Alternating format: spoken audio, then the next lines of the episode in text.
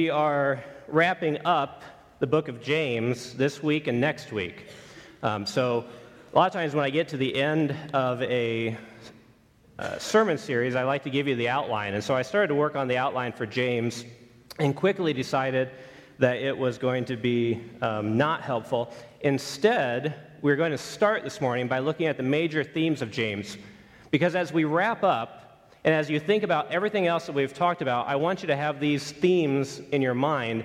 And when you read through James, and I did this this week after I developed these, uh, these major themes, read through James and place them, connect each uh, cluster of verses, each idea back to the themes, and you'll see that James is not um, a disunity. He has a plan, and even though he writes different, uh, differently than a Westerner might, um, he keeps cycling back and back. Uh, before I begin, uh, I want to tell you that there's uh, somebody neat in the audience this morning, Knute Larson, sitting over here. And um, that's cool because 23, 24 years ago, I went to Cedarville as a freshman, and he was the first guy that I ever saw use imagery in a sermon. And now these people typically get 20 images or so a sermon from me. This one's light, you get like five. Um, but his was a transparency. Remember those? Some of you kids ask your parents later what an, what an overhead is, an overhead projector. First thing I did when I found out that Knute Larson was here is I texted my two friends that I went to Cedarville with, and I said, Knute Larson's in my audience this morning. And um, I asked them for tips, and uh, one of them wrote back and said, Make sure you say you're not sure if James is canonical. So I thought I would start with that. Just kidding. All right. I am sure James is canonical. Thanks. All right, we got to get serious now. Here we go, because we got a lot to get through. Major themes of James. Uh, first, and it's where Kip began faith sees the truth around us. We've talked about this almost every week that the world is presenting us with one image of reality that we are being tempted to believe is true. But Scripture, God tells us something different, and faith are, are the eyes that let us see the truth around us. Second, faith with no actions is dead.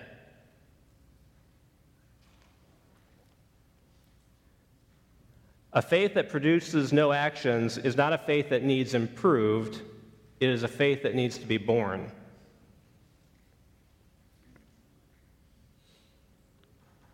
Third, look to God for your good. I'm not ready to decide and proclaim which major theme is the major theme, but this is the one that keeps sinking into my heart throughout this series. That I draw away from God when I look anywhere else for my good.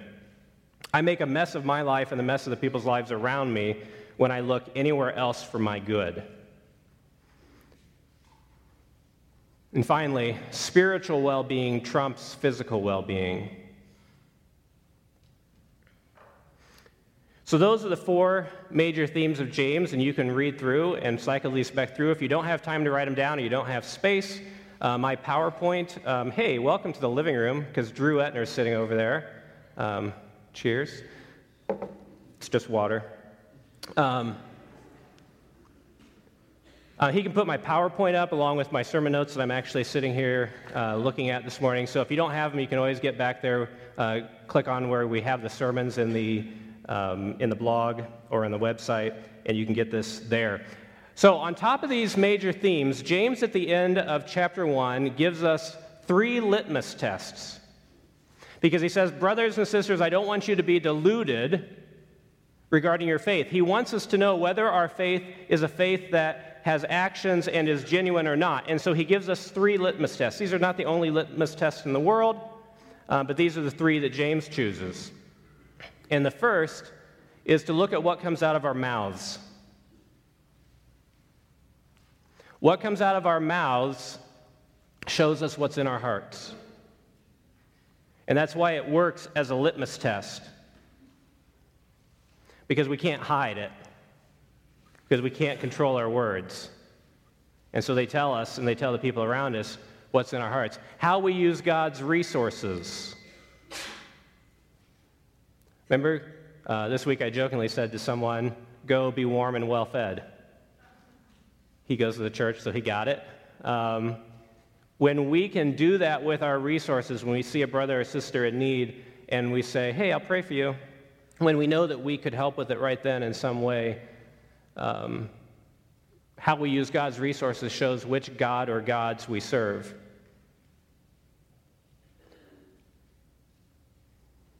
Thirdly, how we tend to our holiness. Uh, every morning, you have, every afternoon, every evening, every moment throughout the day, you have the opportunity to tend to your holiness. And when we do, uh, we are going to grow closer to Christ. When we don't, we are going to slide away from Him. But how we tend our holiness, how much we uh, care for that, shows who we're listening to. Are we listening to our Father, the judge, the lawgiver of liberty, or are we listening to the world, the flesh, and the devil? So, those are our litmus tests as we move through James. Turn over now with me to James chapter 4.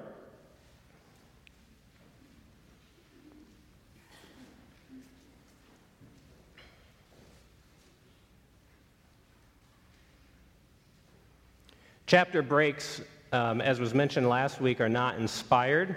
Versification isn't inspired. Um, and so I think we see here a case where maybe we should have had a break at 13 because uh, 413 begins the same way that 5.1 does, and so they seem to be part of the same unit. 413, um, calling all fools,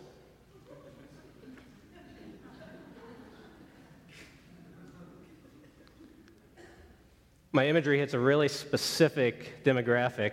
Uh, those of you who remember A Team. Um, calling all fools. Now listen, you who say, Today or tomorrow we will go to this or that city, spend a year there, carry on business, and make money. Why, you do not even know what will happen tomorrow. What is your life? You are a mist that appears for a little while and then vanishes. These fools are those who think uh, that they can trust in themselves, in their reasoning, in their capacities, in their shrewdness, and in their wisdom, in their capacity to make money and provide safety and security against the future uh, James is calling out to these fools who trust in their wealth.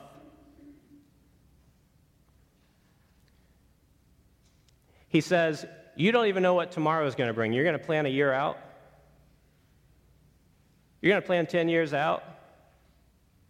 You're going to make a 30 year career plan for yourself. And you're going to exclude Yahweh, the creator of heavens and earth, from that.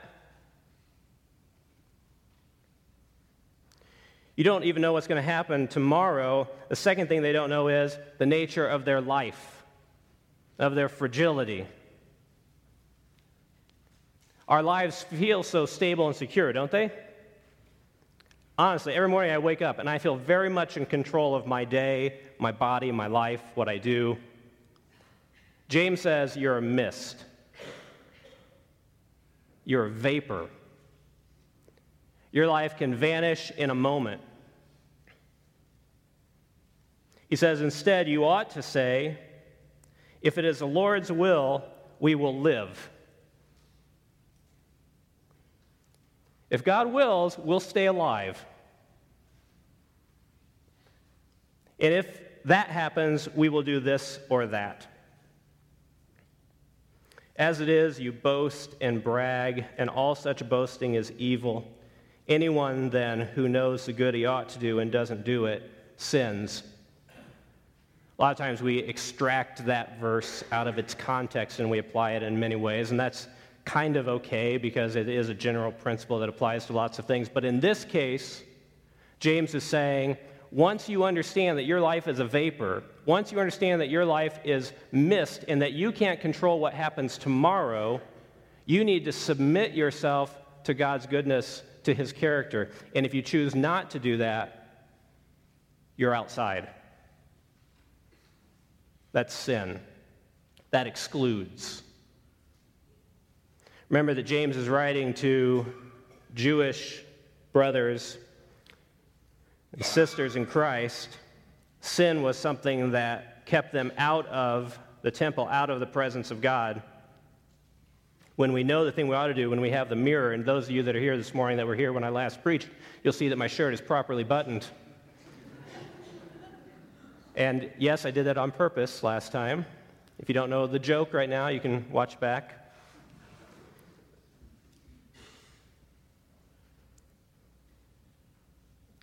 Chapter 5, he goes on Now listen, you rich people. And right there, some of us are like, wow, he's being kind of stepping on toes here. Well, by the way, like, we're probably all rich people here, so he's not pointing at anyone necessarily in our group. Um, and he's not even just really pointing at rich people. In the context, these rich people are those who he was just talking to. Come now, you who say, I'm going to go do, do this or that. So he's talking to those who are wealthy, who are excluding Yahweh from their plans, who have not submitted themselves to him. And so now we're learning about these people, and we are fast forwarding. I hear frequently that my imagery, the older people don't understand it. So here's one for the 55 plus crowd. uh, the youth won't understand. Later, you can tell them who Peter Falk is, but it's Columbo, right? Right? Does anyone? Yeah, thanks. See that hand. Um, so Columbo, the, the, the, is a mystery. He solves mysteries, murders, etc. And it always begins, or at least it, I haven't watched all of them, but it begins with showing you who did it and how they did it. And the first time I watched it, I was like, oh, well, they just ruined it. I now know. I'm ahead of the game. But that's not the point of this show. The point of the show is to figure out how he figures out how they did it. And um, but this is what James is doing. He's moving us to the very end right now. Chapter 5, I would suggest we are standing at the great white throne judgment.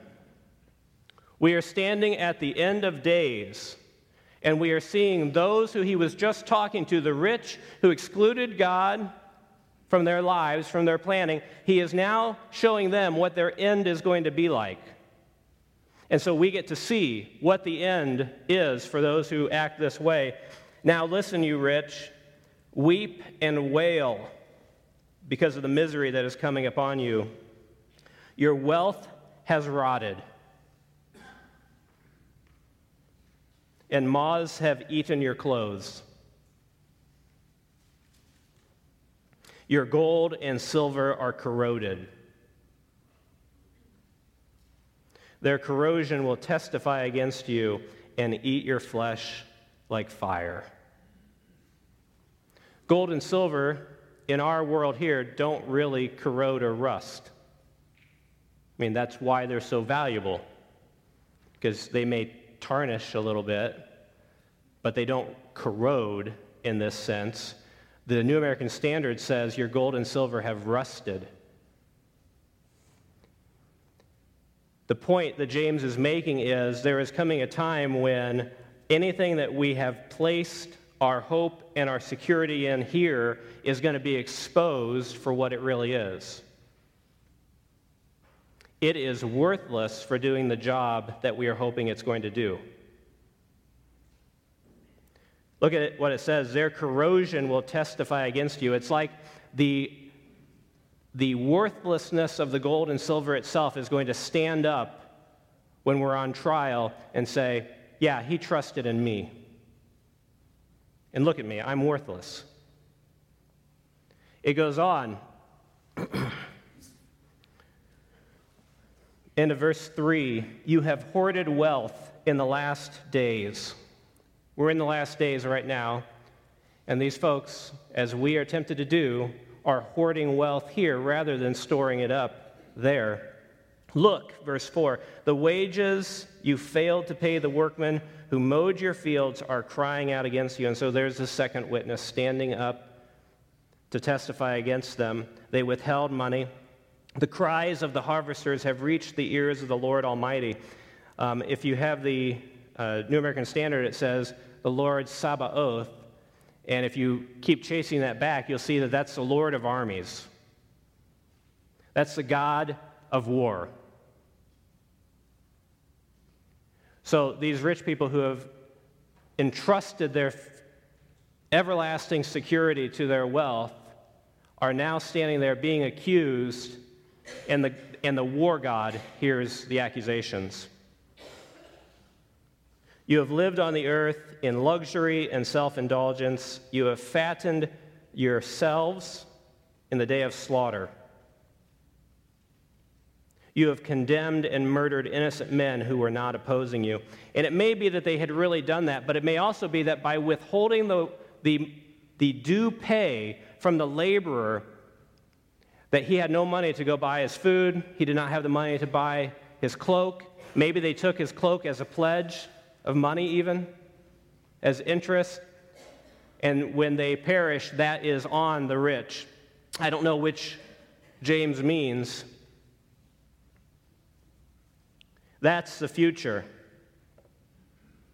Idolatry ends in despair. Wealth is not a stronghold.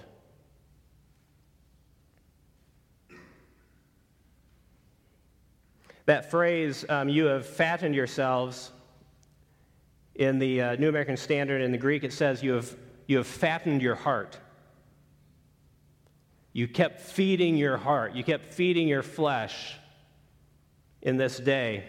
I want you to, to note that because we're going to come back to it. But James is tying the end of his short note back into the beginning, chapter 1, verse 11. He says this The sun rises with scorching heat and withers the plant. Its blossom fails and its beauty is destroyed. In the same way, the rich man will fade away even while he goes about his business. James is calling out to us to not trust in our riches.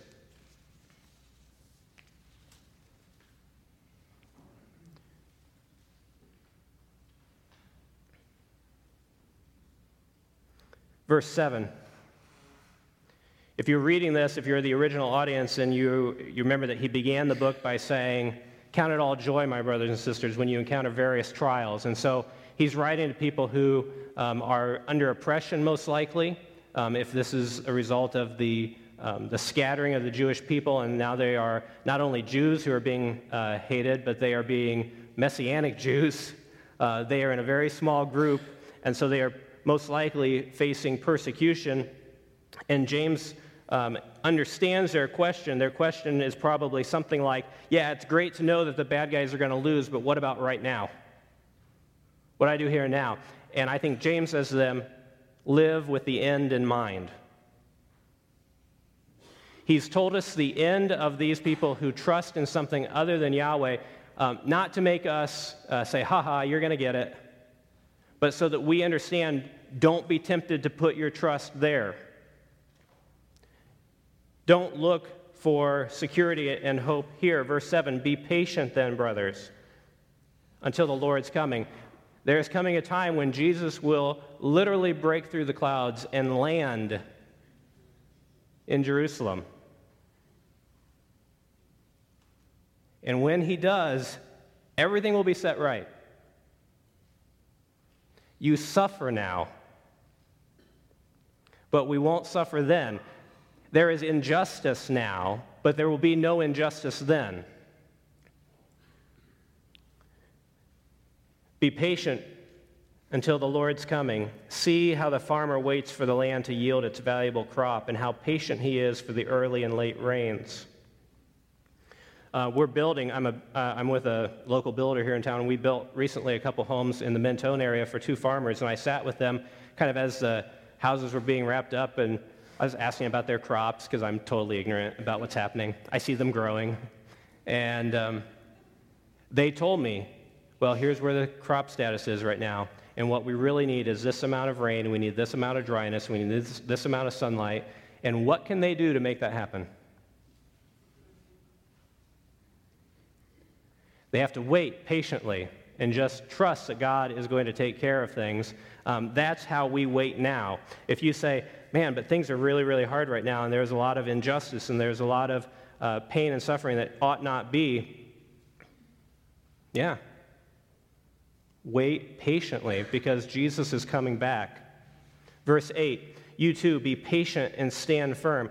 Uh, that, that phrase, stand firm, the reason I told you about fattening their hearts was because the uh, New American Standard and the Greek behind it are correct here, um, that it says, um, establish your hearts or encourage your hearts. And so you have these, you have a question of what are you going to do with your heart right now? Are you going to fatten it? Are you going to feed it the stuff that it really, really wants right now, makes you feel good? Or are you going to establish it in the Lord? And I'm reminded of uh, David when he was being hunted, and it says he um, encouraged himself in the Lord. Um, and when he did that, we don't know exactly what that means. He probably wrote a song. Or maybe he sung some of the songs that he had written about Yahweh's steadfast faithfulness, his loving kindness to his people. In our case, we draw near. We remember what Christ has done on our behalf. We remember the end. We look forward to that.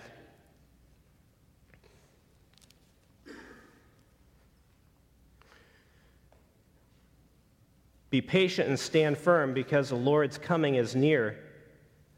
Don't grumble against each other, brothers or brothers and sisters, or else you will be judged. Why does he put grumble right there against each other? Let me ask you a question.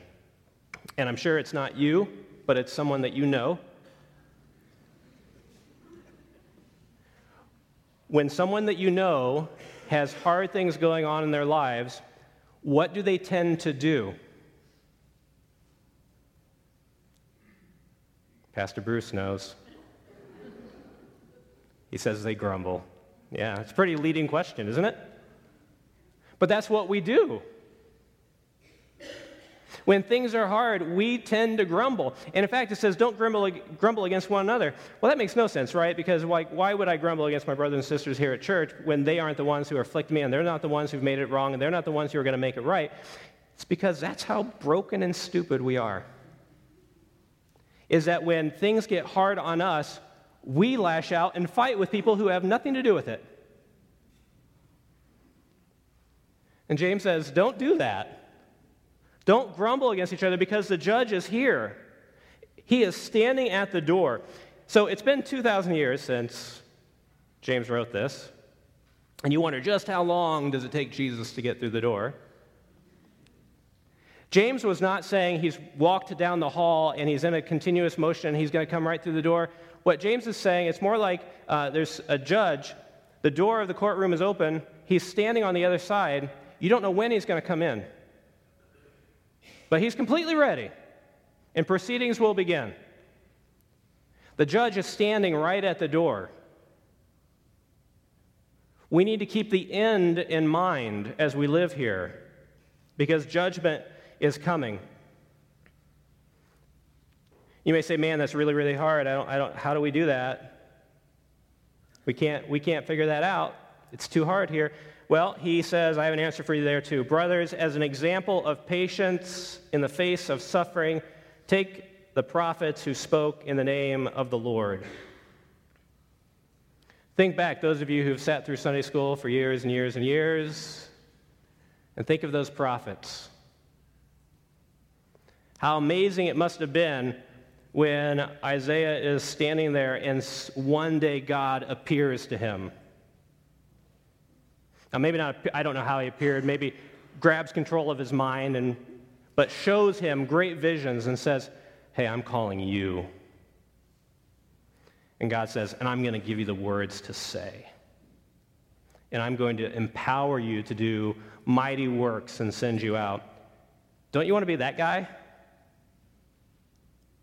We all want to be that guy. We want God to tap on our shoulder and say, hey, I've got something for you. Go do this. Here, my way. Well, I've got news for you. You have been given those words. You know those words if you've known Jesus for any length of time. And how were the prophets received? Oh, thank you, Isaiah, for coming and preaching the truth to us. Oh, Reformation in Israel.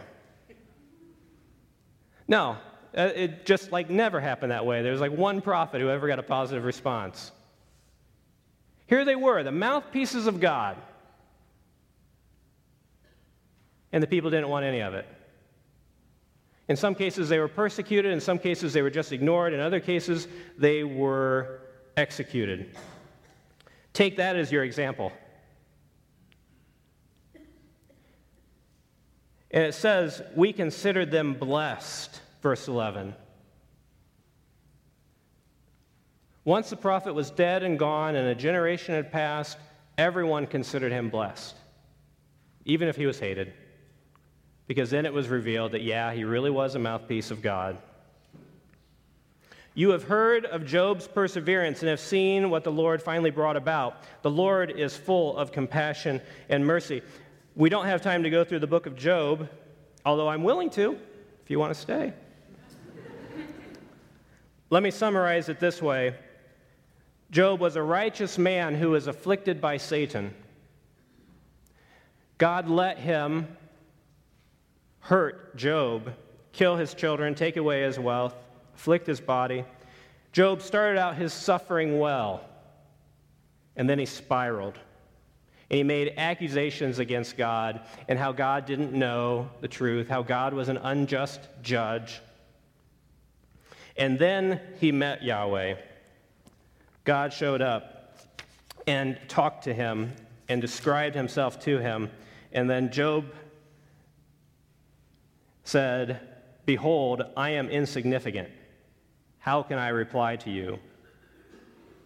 I lay my hand on my mouth. Once I've spoken, and I will not answer, even twice, and I won't add any more. And God keeps beating on him lovingly, unveiling himself, reminding him who he is, and the end of Job is like this I know you can do all things, and that no purpose of yours can be thwarted. Who is this that hides counsel without knowledge? Therefore, I have declared that which I did not understand, things too wonderful for me, things I did not know. Hear, hear now, and I will speak. I will ask you, and you instruct me. I have heard of you by the hearing of the ear, but now my eyes see you. Therefore I retract and I repent in dust and ashes. He repented of his foolish accusations of the Creator God, and God restored him and blessed him. He was full of compassion and mercy. What's the application? Verse 12 is the application. This is another one of those verses that I think we've torn out of context and we've made it about things that it's not about. James is saying, by the time we get to this point, are you going to follow Yahweh or not? And so he says this Above all, my brothers, do not swear, not by heaven or by earth or by anything else. Let your yes be yes and your no be no, or you will be condemned. Swearing in this case is not profanity, it's saying, um, by the Lord Almighty or by the temple, I will do such and such. As the Lord lives, I will follow him. And James is saying, we don't need lots of words. We don't need you to make lots of promises. What God wants is for your yes to mean yes. Are you going to follow him? If you're going to say yes, then just do it. Or else you're going to be condemned. James is not saying, hey, choose to either follow God or don't follow God, and either one's good. What he's saying is choose to follow God or understand that you're not. There is no middle. There is no promising and not doing. If you promise and don't do, you're condemned.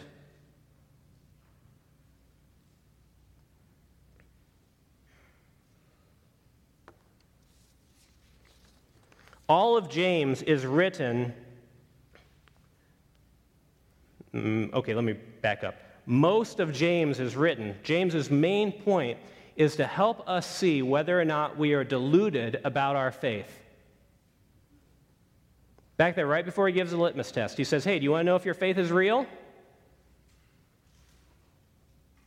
Look at your mouth, look at your money, look at your holiness. James is written so that we will be able to determine if we have the f- sort of faith that saves. I want to read to you a little bit here um, stuff that I wrote that um, I'd rather read it than try to say it to you and get it wrong because I like what I wrote. James is not saying, oh, let me, James is not a Christian self help book. James is not trying to get you to use your money better or to use your words better or to be better at your holiness. That's not what James is about. James is about do you have a faith that saves? James is not saying that you should do a better job of controlling your tongue. In fact, he says you can't control your tongue. If anyone controls, remember it says if anyone controls his tongue, then he is perfect in everything he does. Is there anyone who is perfect in everything he does? Shake your head this way. No?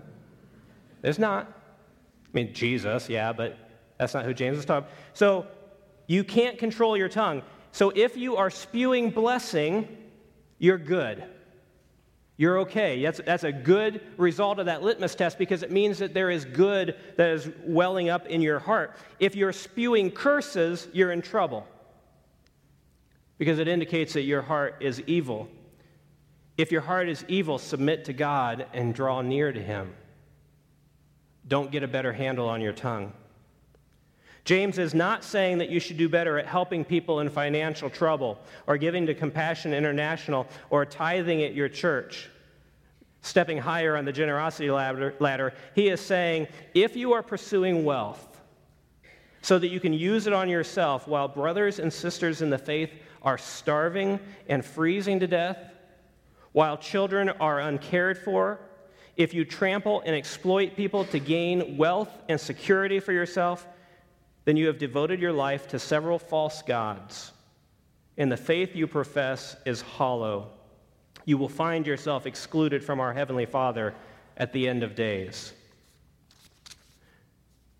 James is not saying that we should increase our prayer time or do extra devotionals, but rather, holiness is not about looking good on the outside, but about submitting to Yahweh, the Creator and the source of wisdom. That in drawing close to Him, we will necessarily withdraw from the offerings of the world, of our culture. We will withdraw from the worshipful gratification of our fleshly impulses and from the false wisdom of the father of lies.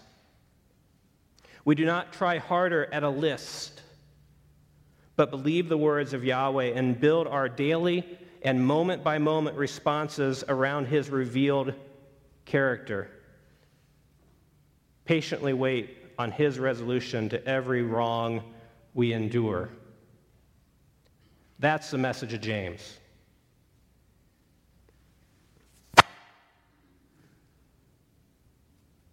James is a seeker, insensitive sermon for lifetime churchgoers. He was writing to Jews who had only been Jews for 1,500 years. Generation after generation after generation. And I think there's a high correlation between that audience who knew Yahweh forever, who were taught from little uh, from little children up through uh, the gray hair about Yahweh and what he had done to those of us who have grown up in the church, who've been in the church 10, 15, 20, 50, 60, 80, 90 years. We've listened to thousands of sermons and we've nodded. Mm-hmm and we've taken notes and we've said how much that sermon blessed us. James wants to know what does a litmus test show about your life? He does not want to know your doctrinal statement.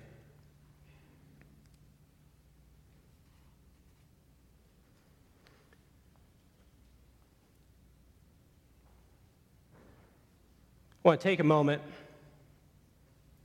and give you about a minute to reflect.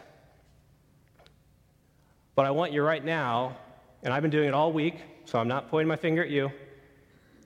Dip your life in the litmus tests. Bow your head. We'll take a minute.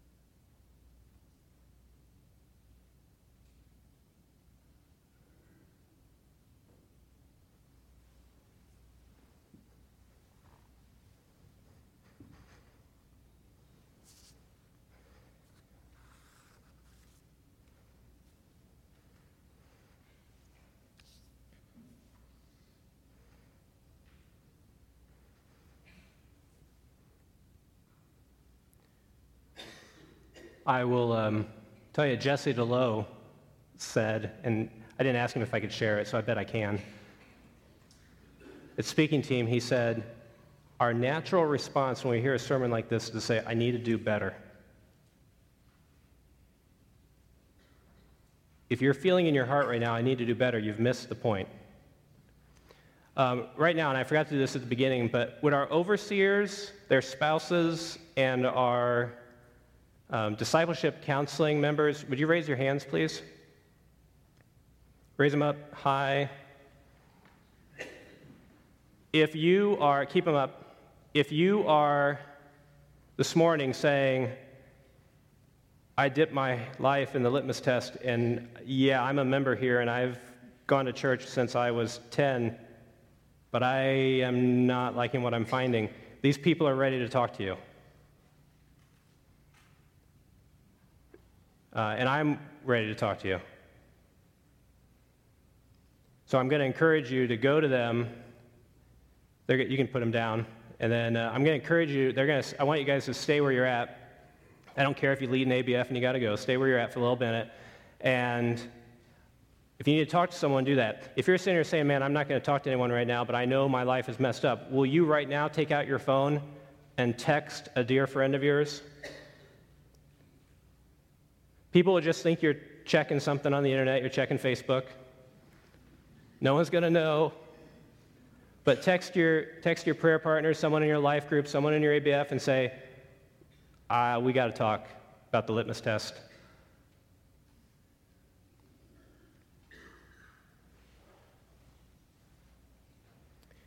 You can put your name on any piece of paper you find in the church and your phone number and drop it in any of the offering slots around the church.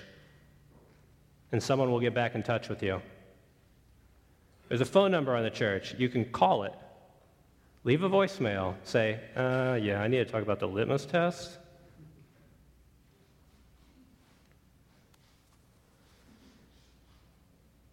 If your faith is solid, then Bruce is going to talk to you next week because that's the rest of the conclusion. I've had, I've had the hard part.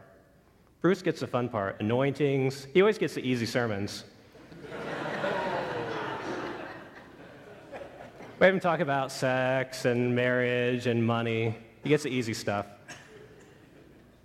Don't leave without connecting with someone, because what's going to happen is you're going to go out the door, you're going to go to ABF, you're going to go home, and things are going to continue. Live with the end in mind. Make a decision right now with the end in mind. Let me bless you. Father, I pray that you would bless WLGBC. I pray that you'd bless those who are watching maybe from different churches on the internet later.